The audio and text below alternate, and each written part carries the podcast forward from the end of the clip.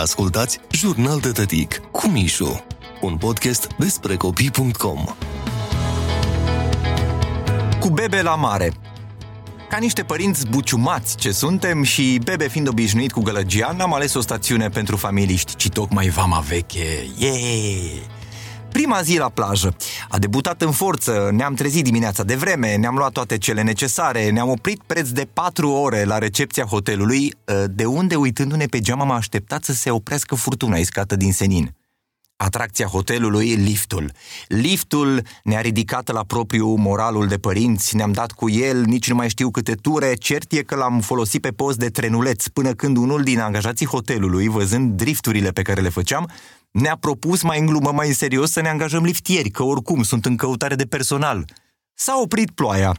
Încântați că putem în sfârșit să părăsim hotelul și cu bătături la degete de la apăsatul butoanelor din lift, am pornit spre plajă încrezător că vom valorifica la maxim atât cât a mai rămas din prima zi pe litoral. Impactul cu scoicile senzațional. Cel mai puțin încântat a fost mingea de plajă care n-a rezistat mai mult de 5 minute și s-a spart. Hai mai bine să luăm o găletușă, că dacă minge nu mai avem, totuși să avem ceva. După ce am folosit un pachet întreg de șervețele ca să șterg râuri de muci și șuvoaie de lacrimi generate de trecerea neființă a mingii de plajă, am propus să mergem la nenea de la Tarabă și să cumpărăm ceva mai interesant. Hai să vă povestesc cum sunt mai sărac cu 50 de lei. L-am încolțit pe vânzător hotărâți că nu plecăm fără minge. Omul a ripostat printr-o ofertă personalizată văzând că sunt tată de fată. Găletușa albastră 10 lei, găletușa galbenă 30 de lei, găletușa roz 50 de lei. Ghiciți pe care și-a ales-o fetița. Hai, că puteți! E atât de ușor, nu? Porum și poezie. Stând pe plajă, muncind de zor cu găleata vieții la construcția celui mai frumos castel de nisip, ne-a lovit foamea. Căutând cu privirea un loc de unde am putea cumpăra ceva de mâncare, am zărit un băiat și el tot cu o găleată, doar ca lui plină cu porumb și nu cu nisip. L-am rugat să ne dea unul, iar el văzând cum se linge aia mică pe bot, știind ce bunătate o așteaptă, s-a oferit să-i recite și câteva versuri. Citez. Porumbel cu vitamine pentru fetele virgine.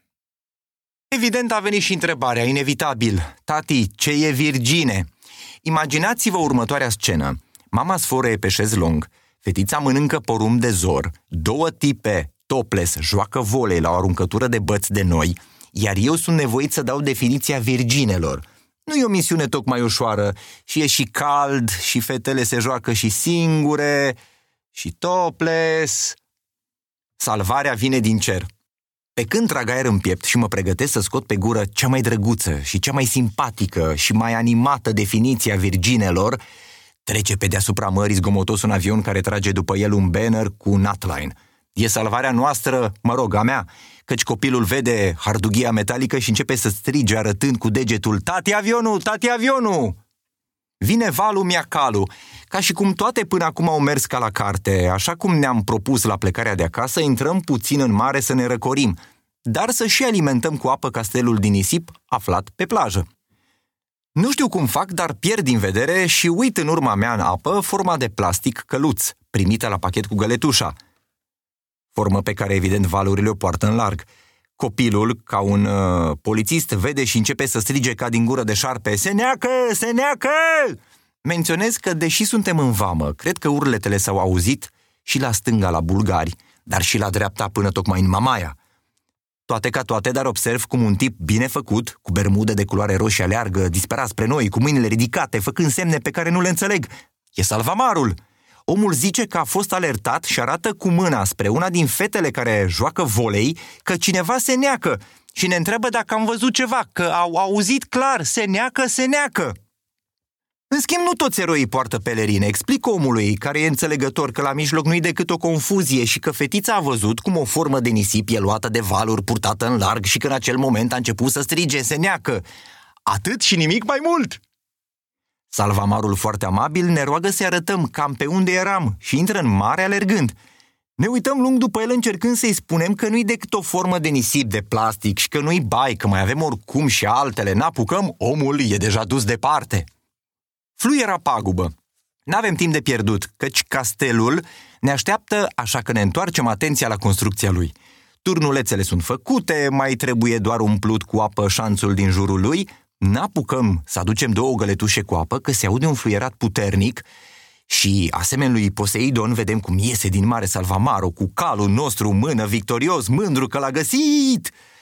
Atenția fetiței mele nu mai însă la calul recuperat, cât la fluierul salvatorului. Pe loc se decide că vrea și a unul. Mulțumim pentru cal și mai în glumă, mai în serios, întreb dacă nu știe oare de unde am putea cumpăra și noi un fluier, ca al lui. El în continuare amabil îl scoate de la gât, îl dă copilului mână să se uite la el, după care se așează pe șezlong, să-și tragă puțin sufletul, timp în care noi adulții facem schimb de amabilități. Povestim că venim tocmai de la Cluj, el zice că are o verișoară în Ardeal, întrebăm dacă ne recomandă vreo cherhana anume unde se mănâncă bine, el ne recomandă vreo trei, după care ne luăm rămas bun, nu înainte de a cere copilului să-i dea lui nenea înapoi fluierul. Copilul se uită la mine senin și zice, l-am pierdut.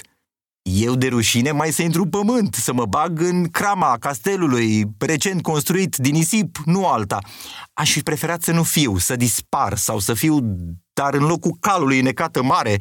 Adică omul e drăguț, super, mega, hiperamabil, ne recuperează jucăria, ne dă de la gât fluierul și noi ce facem? Noi îl prăpădim, îl pierdem. Trecem la basculat plaja. Nu e timp de pierdut, mai ales că ușor, ușor se lasă și seara, deci mult nu mai avem până la întuneric – așa că începem să excavăm plaja în căutarea fluierului. Bineînțeles, la operațiune participă și proprietarul, salvamarul, adică Partea nasoală e că nici nu știe să-mi spună cam prin ce zonă s-a jucat cu el. Încercați, deci, să vă imaginați situația. Trei adulți în patru labe și un copil răscolind pământul, asemenea unor disperați care sunt în căutare de apă. Văzând disperarea, se alătură ca să-mi facă, pardon, să ne facă și mai ușoară căutarea și cele două jucătoare de volei, sunt la fel de toples în continuare, dar acum suntem cinci adulți și un copil care căpălesc nisipul.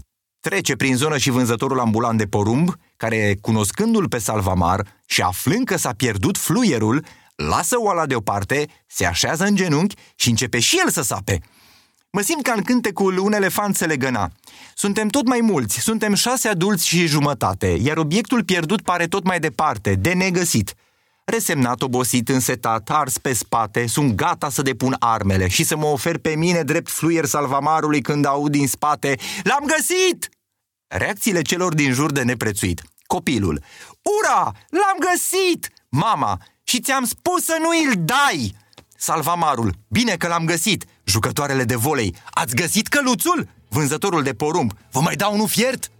În toată nebunia asta mă uit lung spre cer și mă gândesc oare ce mă așteaptă mâine astăzi fiind doar prima zi de vacanță dintr-un concediu de 14 zile, oameni buni.